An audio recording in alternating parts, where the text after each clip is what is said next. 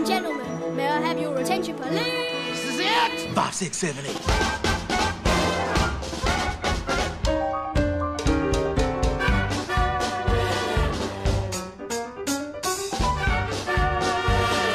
You've got talent. Let's see what we can do with it. You're gonna make me believe that you belong on that stage. Dancing on that show is my dream.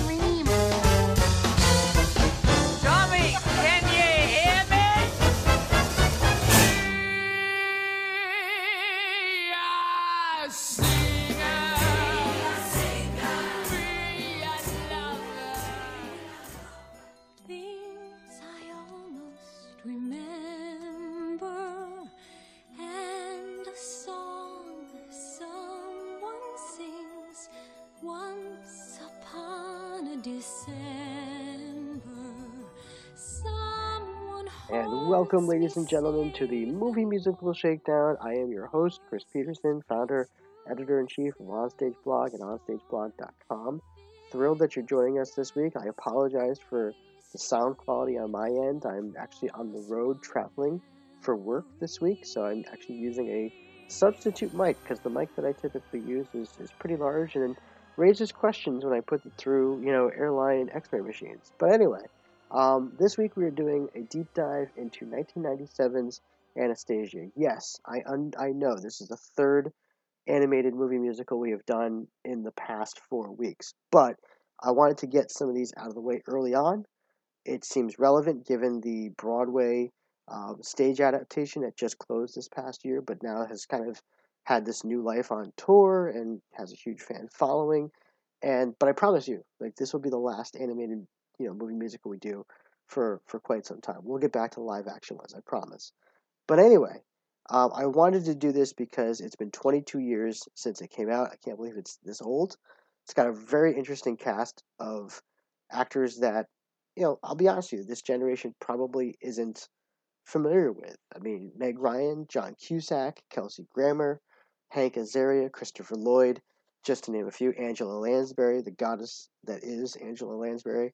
So you've got a really interesting cast on the singing side. I mean, Liz Callaway, this is her, you know, iconic role. She sings these songs, still sounds amazing when she sings them in concert.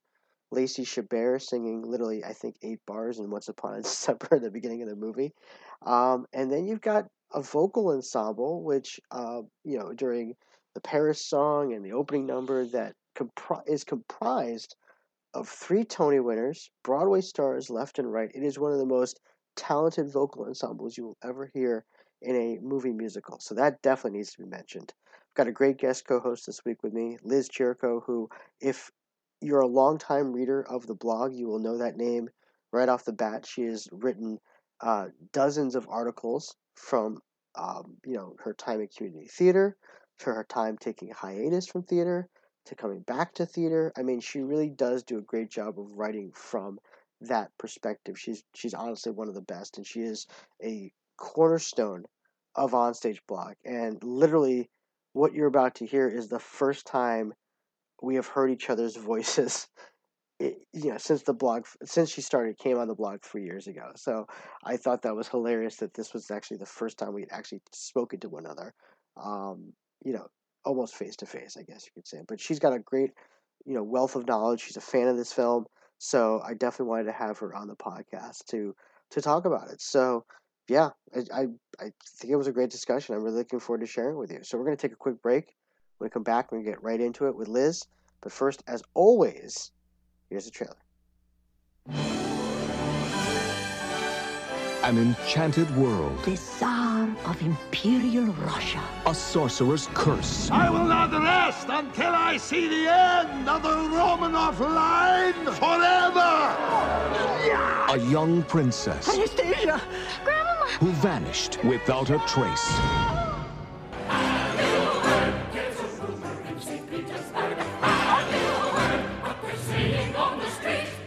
Although the Tsar did not survive, one daughter may be still alive. The Princess Anastasia! Anastasia, alive? Ain't that the kick in the head? I guess a curse just ain't what it used to be, huh, sir? It's the story of an orphan named Anya You want to find your family, huh? and a dreamer named Dmitri. Do you see what I see? Yes! You think that I am Anastasia? That's why I'm stuck here in limbo. Oh, don't get so grabby. They're teaming up to find a clue to her past before the evil Rasputin destroys their future. I want to look my best. Whoa, that fell right out. The last of the Romanovs will die! We're gonna have to jump. After you! Mayday! I get the message. From the streets of Russia Anya! To the lights of Paris, I will see no more girls claiming to be Anastasia. You have to talk to her. finding the truth You really are Anastasia. will be their greatest challenge. You will address the princess as Your Highness. And following her heart We've been through a lot together. Princesses don't marry kitchen boys. will be her toughest choice. What goes around comes around. I'm not afraid of you! Dimitri! Hold on! This can only end in tears. And bring me home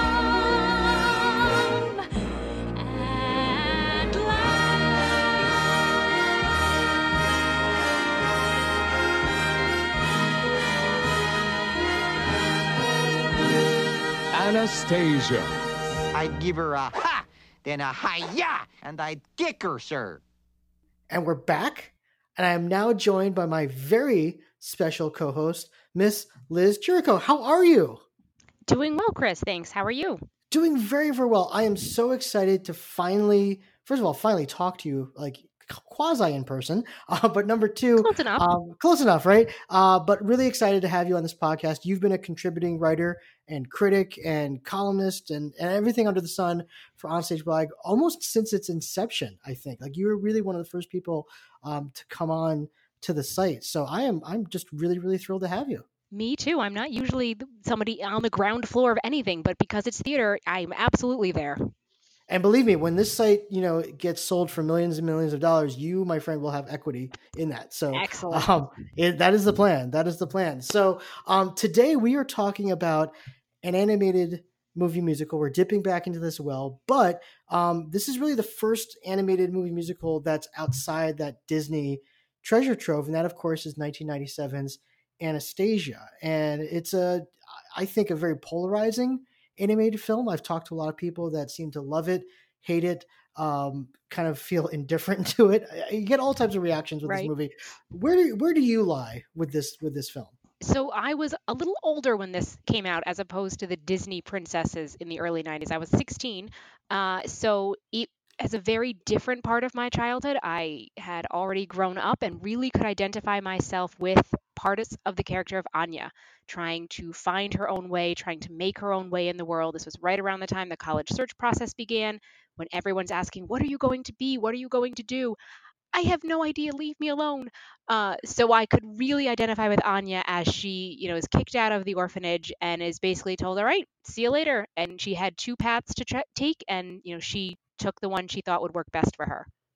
Yeah, I was actually the same age when it came out. Uh, I was 16. Um, and this was like my, I was full, like all in on musical theater at that point. So, you know, any movie musical, whether it's animated or not, I'm like, okay, I'm going to be really into. And I just remember buying this soundtrack really before I even saw the movie, to be quite honest with you, and just listening to it over and over again.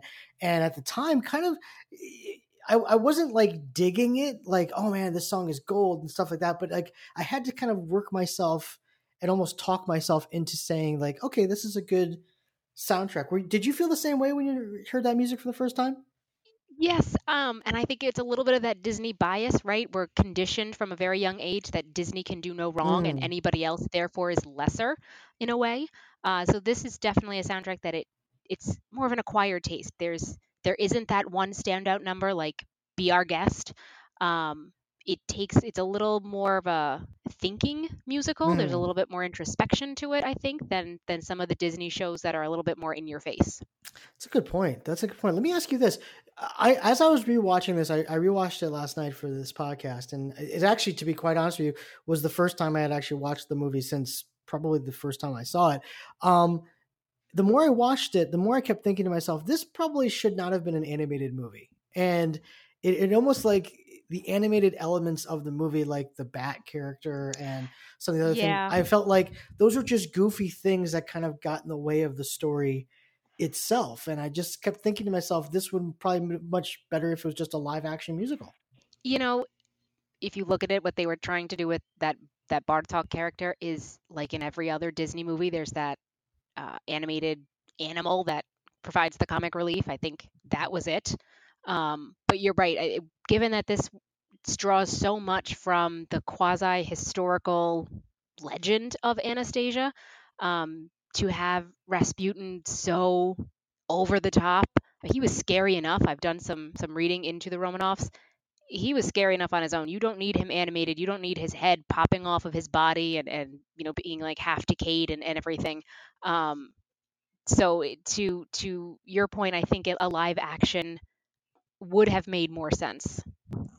Definitely, definitely, and it kind of like it, it, it- with this whole Don Bluth um, animated style. I mean, this is the same guy that did you know an American Tail and you know The Secret of NIMH, which are two of the most depressing animated movies I think ever made. Right. Um, but in American Tails, I think my first movie memory in a theater.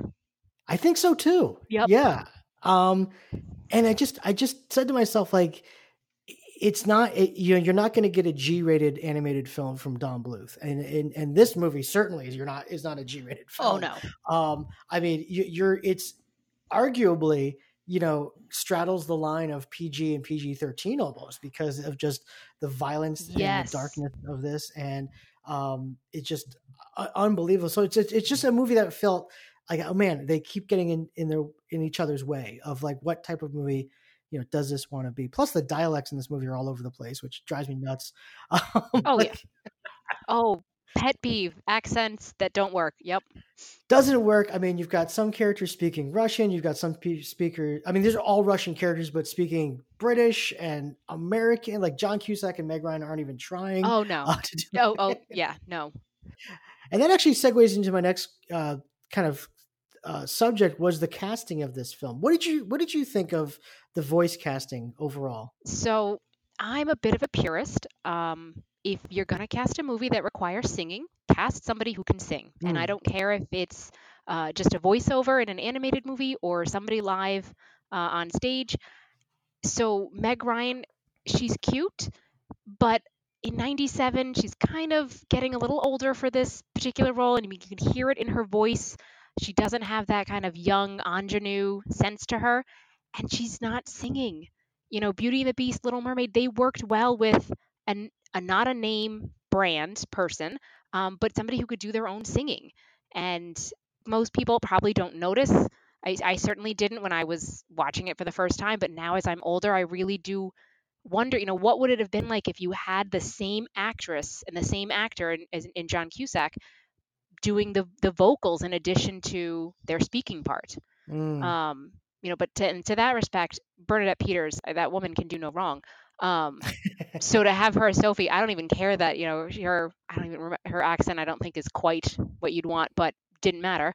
Um, and the same with Angela Lansbury and even Kelsey Grammer. He's a little he he's got that pompous voice and it, it worked well um for his, he, that's just him no matter what that guy does he has that pompous sound to it so it worked well Yeah, it just I, I think you're 100% right. I mean, the, the voice casting it was just all over the place. I mean, you've got Meg Ryan who was at the time 38 playing an 18-year-old. Um that's actually the actual age of Anastasia in this film. Um and yeah, it just it's way too way too old. Um also just I think way too American. I think Megan Ryan Meg Ryan is quintessential American and it just it doesn't it doesn't really work with that character um at all. I mean, same thing with John Cusack. I did I didn't mind Kelsey Grammer so much because you know it's it's more of a character. Same thing with you know Christopher Lloyd and Hank Azaria and of course Bernadette Right. Peters. Um, but then you've got some really weird singing and and voice casting choices. So you know here's a, here's a good example. So playing young Anastasia, the speaking voice of young Anastasia is Kirsten Dunst, which is fine. I mean Kirsten Dunst was a young you know budding child actress at the time, right but then they brought then they brought in to sing those like eight bars of Once Upon a December. Mhm. Um, they brought in Lacey Chabert from Party of Five to sing just that lo- one little snippet, and I said to myself, like, really, you just you needed to bring in another actress Yeah. for that singing? Hey, how bad Kirsten Dunst could she have been really to not be able to do a, a couple of lines,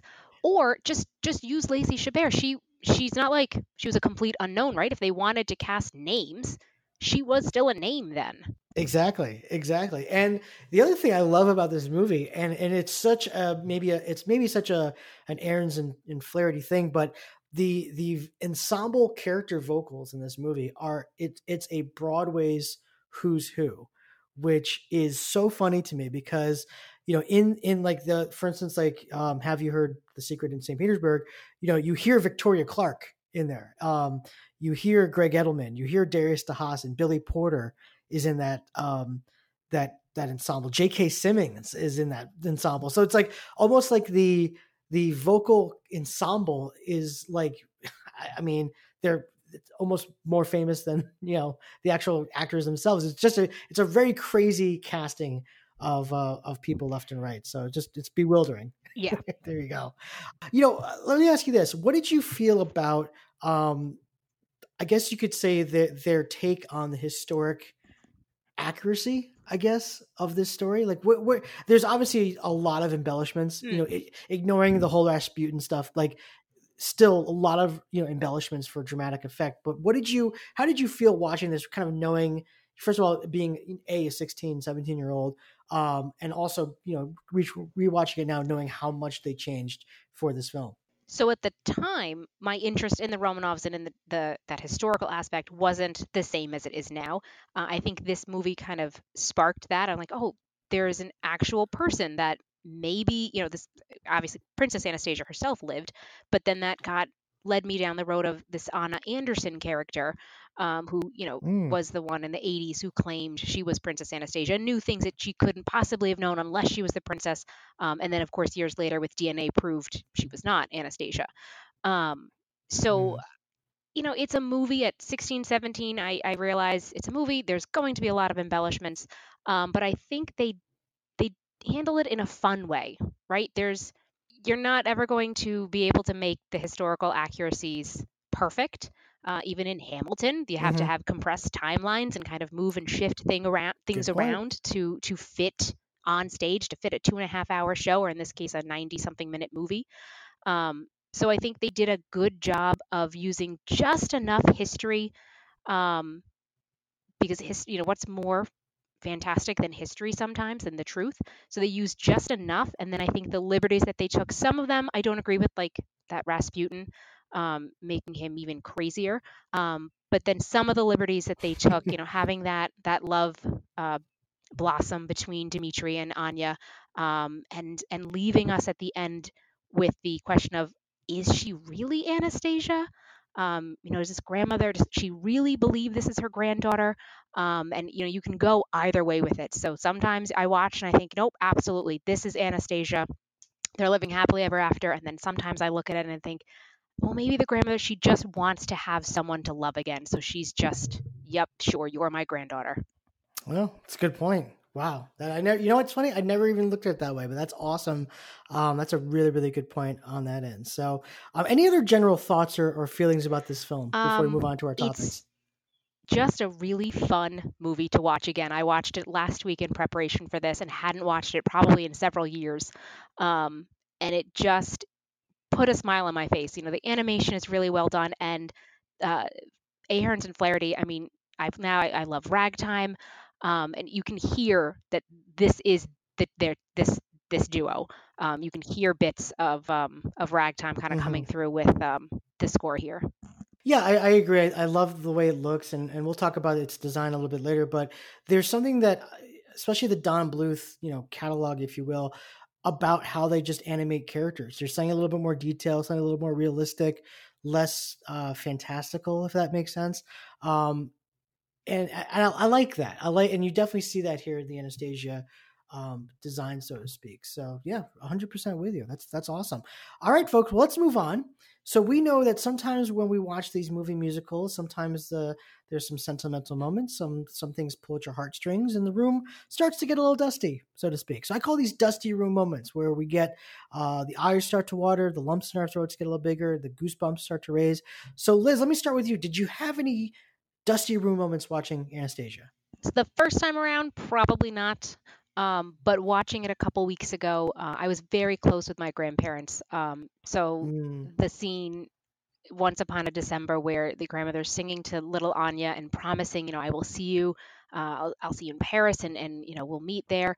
Um, that just kills me every time. Yeah, I agree. I was actually right there with you. Um, the first time you hear it, the second time when she's you know remembering in the in the castle, that's just it's a it's a beautiful song. It's a beautiful song, uh, and it it just has this wonderful emotional punch to it every single time that it's it's appears, and it, I think it appears three times. You know, especially Yes. you know, and and you hear it in the end. Then, um, yeah, no, I I I'm, I'm right there with you. That was definitely one. I really didn't have any other than that. I didn't really nothing really got to me. If if you know in this movie, and I expected maybe at the end I was going to feel the you know a little bit more you know goosebumpy you know lump in the throat type of thing, but not really because it kind of everything very moves very quickly. Like you almost like you don't have time to really reflect. Yes. It's like they discover each other and and then oh and then Rasputin's after them and things like that. Um, Right. And to your earlier point, having this been a live action movie, you would have had more time. But animated movies, especially, I, I mean, it's like Mhm. 90 minutes. That nobody wants to do a longer animated right, movie. Right. And and that's the other. I mean, yeah, that that's. I never understood that. like, I know it, it takes a long time to put these movies together, but yeah, it's just like why not stretch it out a little bit more? Who knows? Who knows? Um, how about on the flip side, Liz? Sometimes there are moments in these movies that have not aged as well, and this movie's 22 years old, um, which is like crazy to think that it's that old already. Um, so some things that haven't aged as well. Some things are just like yeesh, that that is not good. So I call these yeesh moments. Um, did you have any yeesh moments while watching this? Film? Uh, so really, anytime um, you know Vlad was kind of ogling Sophie and um, you know chasing after her, and and the little of that. I mean, it's it's fun, it's light, and obviously she's she's not hating it, um, but it does get to be a little much sometimes. It's a lot of ogling in this Yes, movie. Yeah, especially given that it's an animated movie, which traditionally they're aimed at children. Um, so yeah, that's a little. Uh, um, and I mean, I mean that whole Paris scene is just like ogling, ogling, like Yes, crazy. and even a bit Rasputin to Anastasia. There is a bit of he. I mean, he is supposed to be evil. He's the bad guy. He wants her gone, but it it it crosses a line sometimes of being a almost stalker. I there is there's just something there that it doesn't quite sit the same anymore. Mm, that's a good point. That's a good point. I mean, my my big yeesh moments really was just the fact that they kind of ignored um, a lot of the history there uh, in terms of its accuracy. Um, and but actually, they they also, I guess you could call this a yeesh moment. There's a very interesting moment where I think it's during the Once Upon a December number where she's remembering her family, and you see the family walk down the stairs, Hmm. and you notice that the littlest brother has a limp. And I did some checking on this, and Mm-hmm. I did not realize that oh the that family the marriage there were I believe first cousins in some way or another, but there was definitely Mhm. like he was a product of of inbreeding, and that was one of the side effects was that Yep. his bone syndromes and blood systems and things like that. And he walked. Oh, he had hemophilia. Oh, thank you, thank you. That was the Yes. the term I was looking for. Yeah. Yep, yep, and that's something that when we get over to the musical that I actually I love. Um, that one of the opening scenes in the musical they show the little Alexei falling, and the entire family, everyone stops dead because a fall like that could have killed him. Mm. And so I love those little moments that if you didn't know the history, you'd have no idea what was going on. So that limp there, it's something at 16 I never noticed. Never noticed. Um, and and now it's like, oh my God, that's a great moment. Exactly, exactly. Um, and then this is actually has nothing really to do with, I guess you could say what's that's you know in the movie, but it, I, it's a story I found out outside of the movie was that apparently Bernadette Peters was really upset when this movie came out at the design of her character as because she didn't like the fact that Sophie was drawn as a as a you know a larger woman and Um, I, I guess I don't know. I, I guess in 2019, first of all, I mean, the fact that she didn't know what her character design was going to be like, that's kind of speaks uh, to the company itself. Like, Yeah. probably should have kept her in the loop with those things. But Right? um, at the same time, it's like, come on, like it's just your voice. Like, you know, it, it's it's actually kind of nice seeing a, a larger, you know, animated character on screen. Like that's that's kind of cool for True. 1997.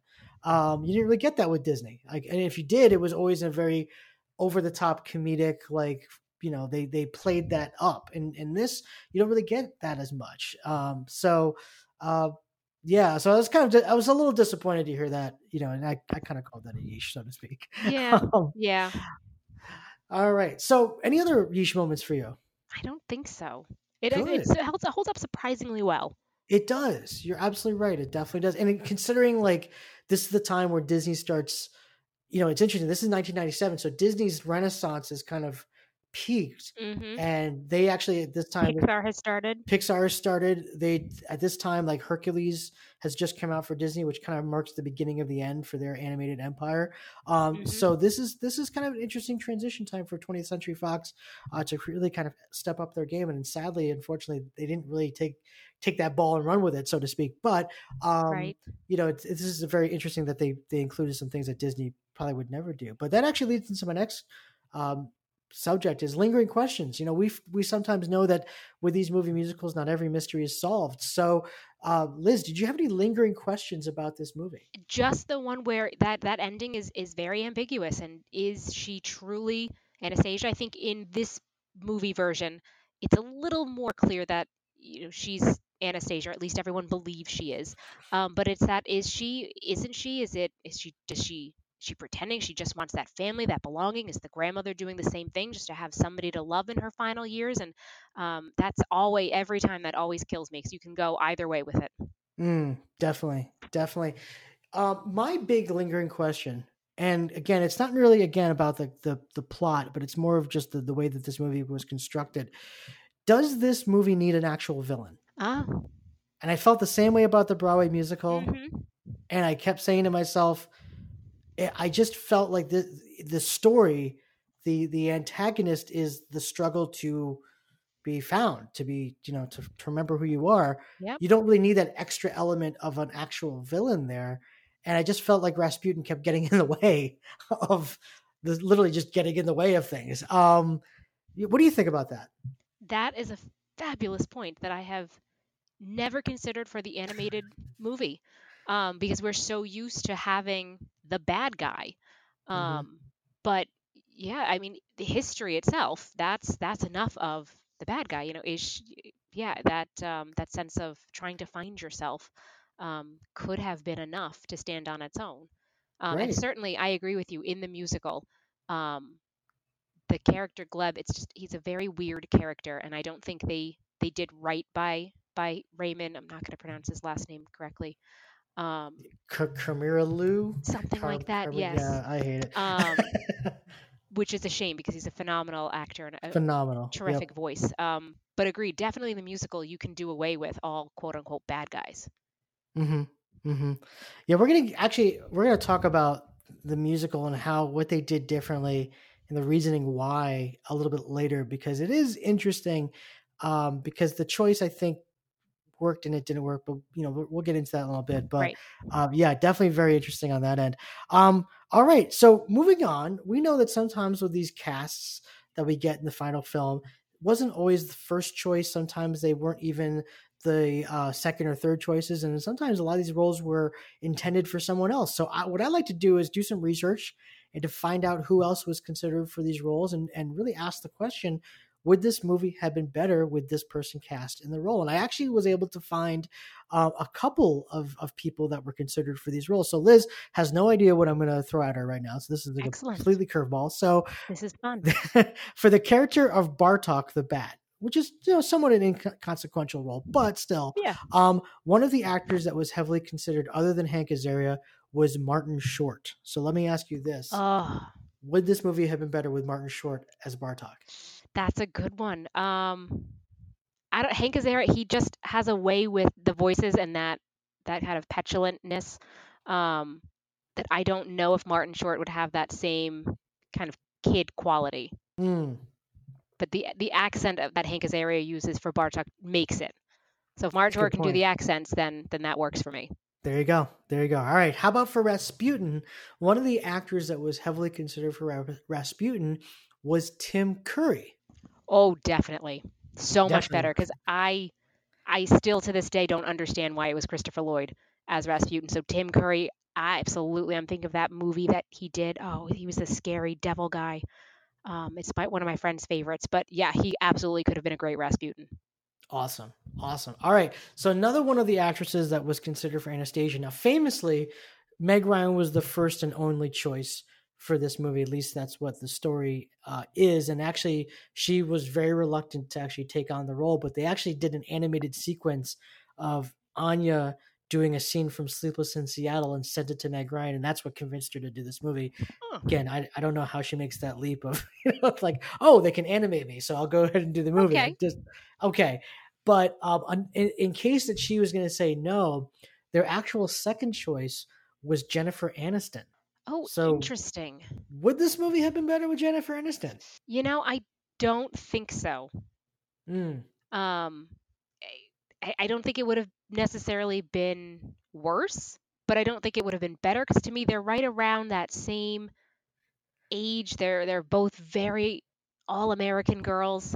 Um, so I yeah I don't see it being any different than with Meg Ryan. Right. And interestingly enough, Jennifer Aniston has never done an animated movie before. Huh. So there you go. This might have been a one shot. Who knows? Right. Um, and then finally for Dimitri, this was a long shot on the part of the producers, but their first actual choice to voice Dimitri was Leonardo DiCaprio. Ooh. Um, so would this movie have been better with Leo as Dimitri? Which kind of probably explains his design I mean, because he definitely yes, he's got like that floppy hair Leo.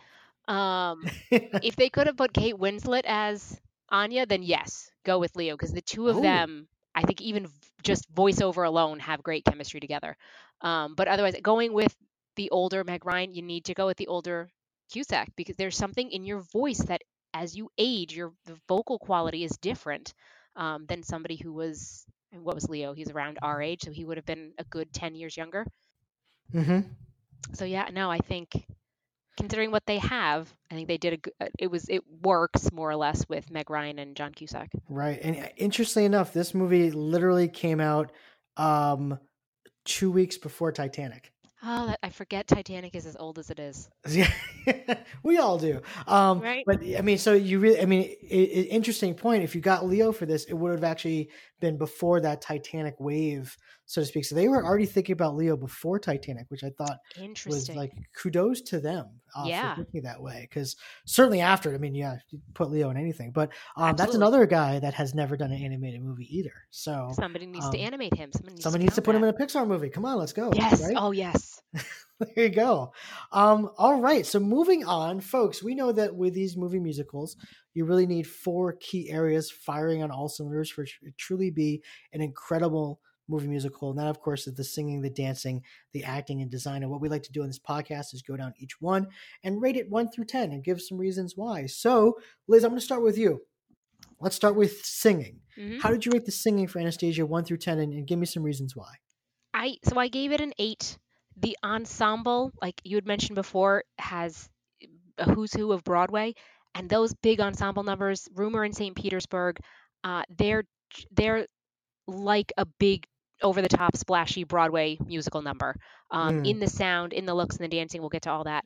Um, but then individually, like I said, I'm a purist, and to have your two leads, three if you count Little Anya, dubbed by somebody else does take away from it a little bit um, because that the person who's doing the speaking isn't getting into the emotions of the song that's where all the emotions are in a musical or in your singing and then the person who's doing the singing isn't doing the full character they don't have the privilege of doing everything else um, so they're just kind of dumped in blind um, so it, it, it has to detract um, in both ways so that's why i'm giving it an eight I agree. I agree. I mean, as good as as Liz Callaway is, I mean, she is doing all the heavy lifting uh, in this movie when it comes to the singing. Mhm. And I mean, you even you've got Andrea Martin in there. I mean, you've got Oh just my some God, really right? incredible singers in this cast. And I just looked at it of that ensemble vo- character vocals. You've got three Tony winners in there, like crazy. Mm-hmm. Um, and you know, it just you, I just wish that they were featured a little bit more.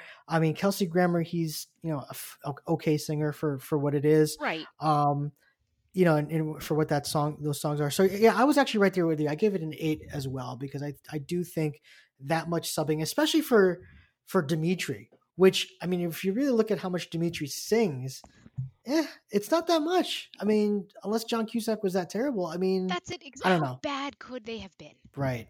And on the flip side, it's like I don't I don't know how much John Cusack being an animated movie sells tickets. So you you know I don't know if you really needed a name. True. Um, there either. So who knows? Who knows? But um, yeah, I'm right there with you. I gave it an eight.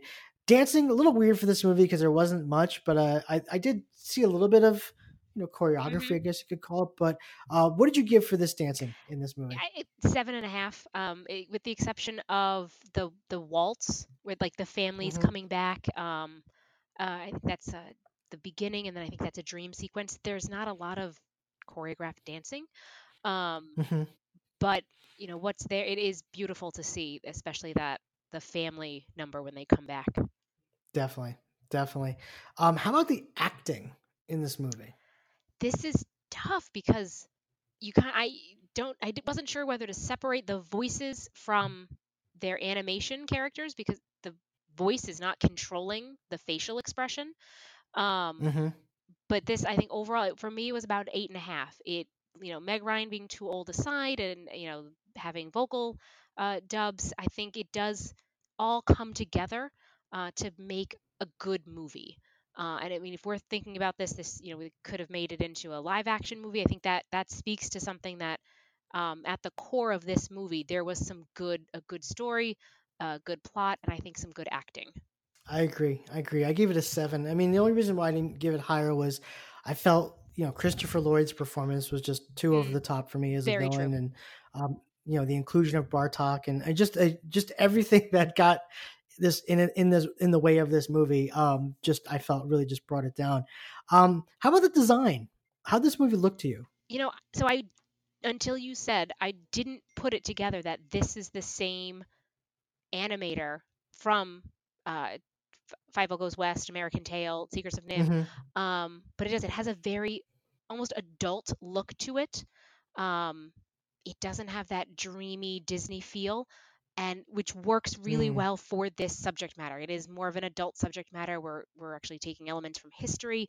Um, so you need it to be a little more rough around the edges.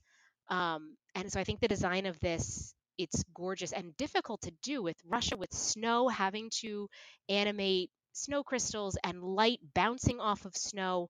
Um, there's so many technical elements in this that um, are really difficult to do and i think they did a phenomenal job. It's a beautiful movie.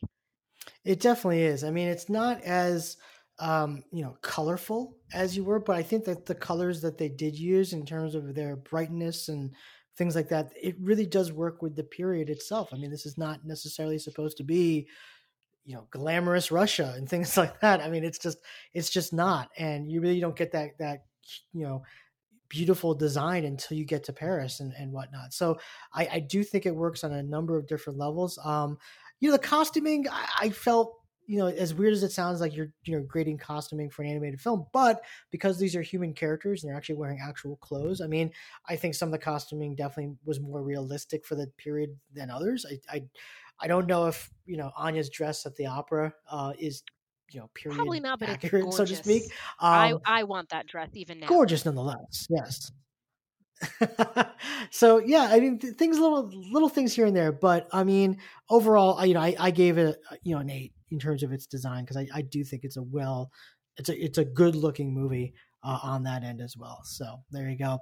Um, all right, so moving on, we know that sometimes with these musical numbers, um, not everything makes the final cut, or some things that make the final cut are you know probably should be cut and things like that so we've got these couple sections that i call numbers that we needed numbers that we could do without and then of course numbers that we're going to fast forward to if we only have about five to ten minutes to watch this movie uh, now with the with this movie in particular because it's not based on an existing property or um, uh, pre-existing musical the numbers that we needed is non-applicable because you know mm-hmm. it was really not added, so to speak. But um, for numbers that we could do without, Liz, did you have any numbers that you're like, eh, probably don't need a number there, or wish it wasn't in the movie? There's not a huge amount of numbers in this movie, considering it is a musical.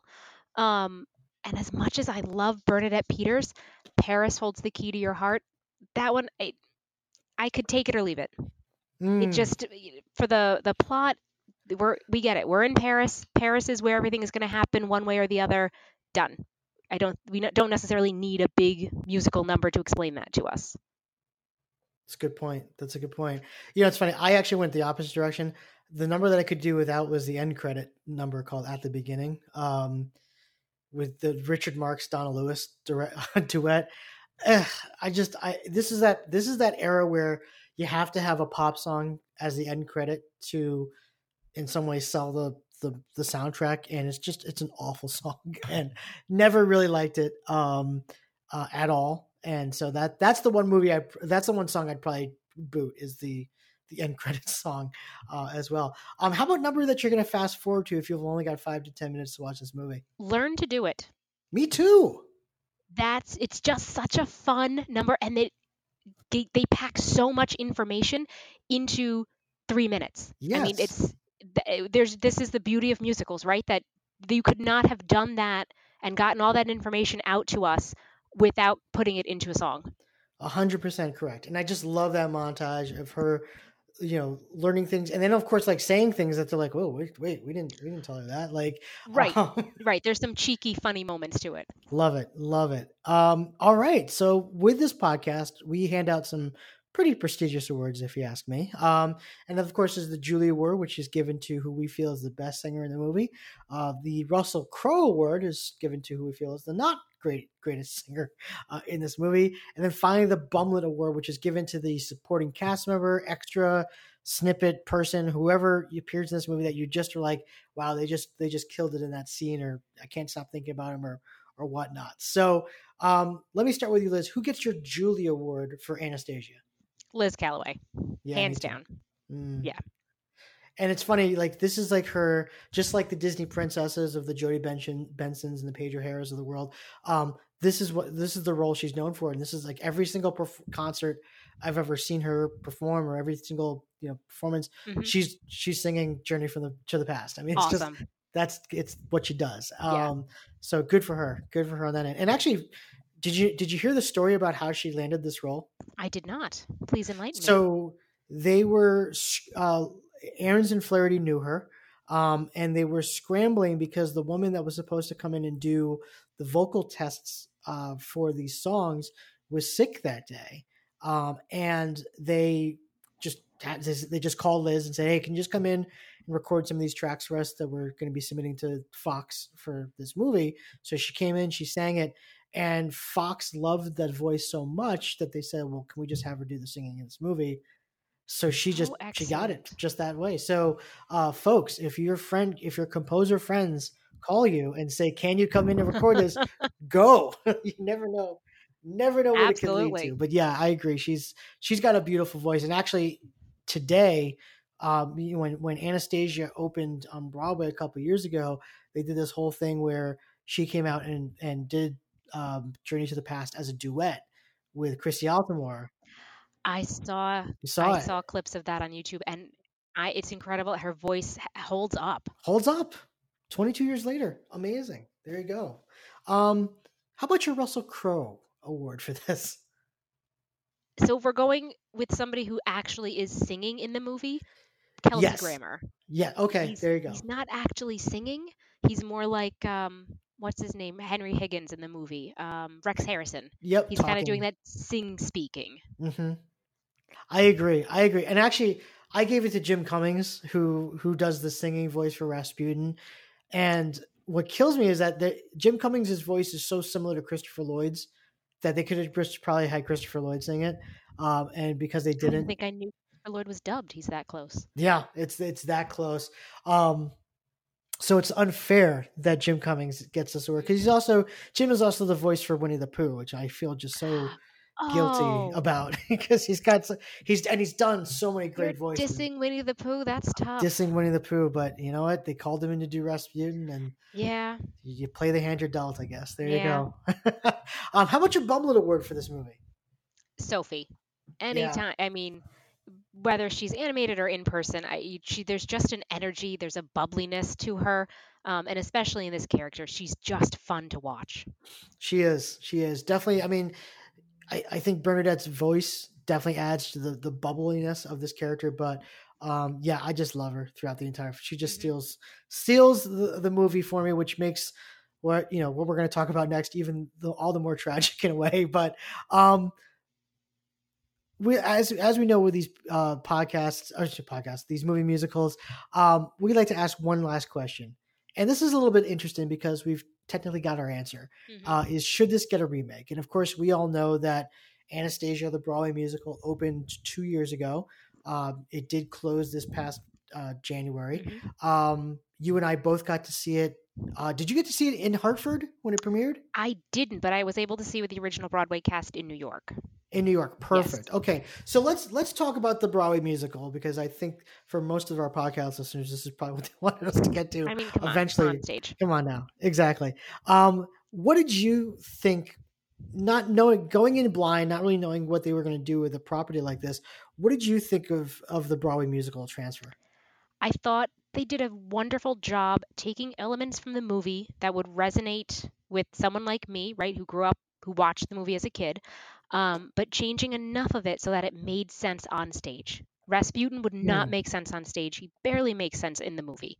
Um, so I think that was a good call getting rid of him. Like I had said earlier, the character of Gleb, and to your point, you don't, you almost don't need a bad guy. Um, and making they just tried to put too much in Gleb. They tried to have a love triangle with him. They tried to make him the bad guy. They tried to make him, you know, the voice of all Mother Russia comrade. Um, you know, st- uh, what were they, Bolsheviks at the time? Uh, Mhm, and they, they yep. just packed too much into one poor character. Um, so there were some some areas that just didn't work, but a lot of that was new stuff that they tried to make for the the musical for the stage production. But overall, I think they they transferred the best elements of the movie. And one of the things I like the best is moving Journey to the Past to end Act One. That gives that Mm. number the the moment it deserves. It's a huge moment for Anya. That's a life changing. She's trying to figure out, you know, how am I going to get a family? Am I going to belong somewhere? Who am I? And I I never liked it so much in the beginning of the movie, but having it to close Act One is just it's perfect for it.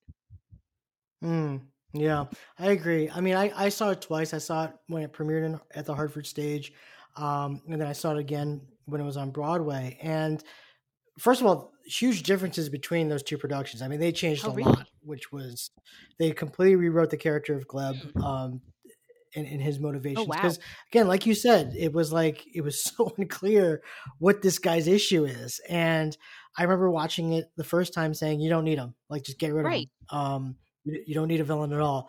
And I kind of felt that way the second time I saw it.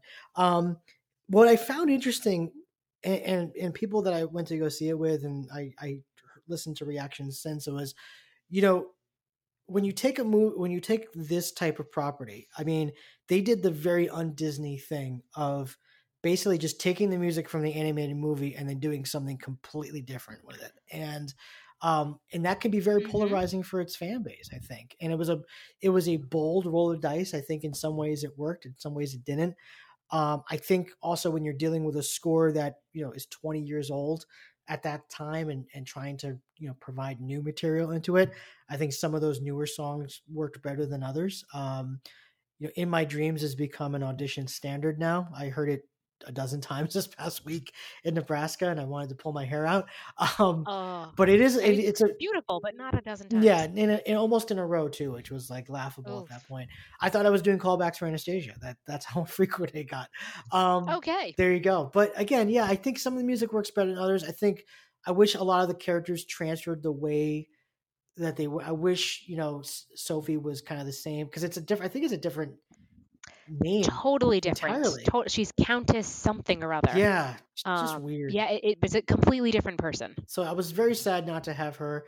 Um, I, I remember on Twitter when like Hartford Stage Production came out and like one of the the react you know tweets was like no Bartok and like all the all these fans were really depressed and I was like really that's like okay um, but what, what was interesting is I found out later that um, one of the big frustrations that Ahrens and Flaherty had with this movie was Rasputin and Bartok that they didn't want that um, and they Oh. wanted it to be more political and and and realistic in a way and and that's why you got the Anastasia that we got and I think that it, I thought it was very telling that it got almost completely you know ignored by the Tony voters um you know it They have a habit of doing that when it's based in a movie, especially an yeah animated. there, I think there was a lot of preconceived notions about what this musical was.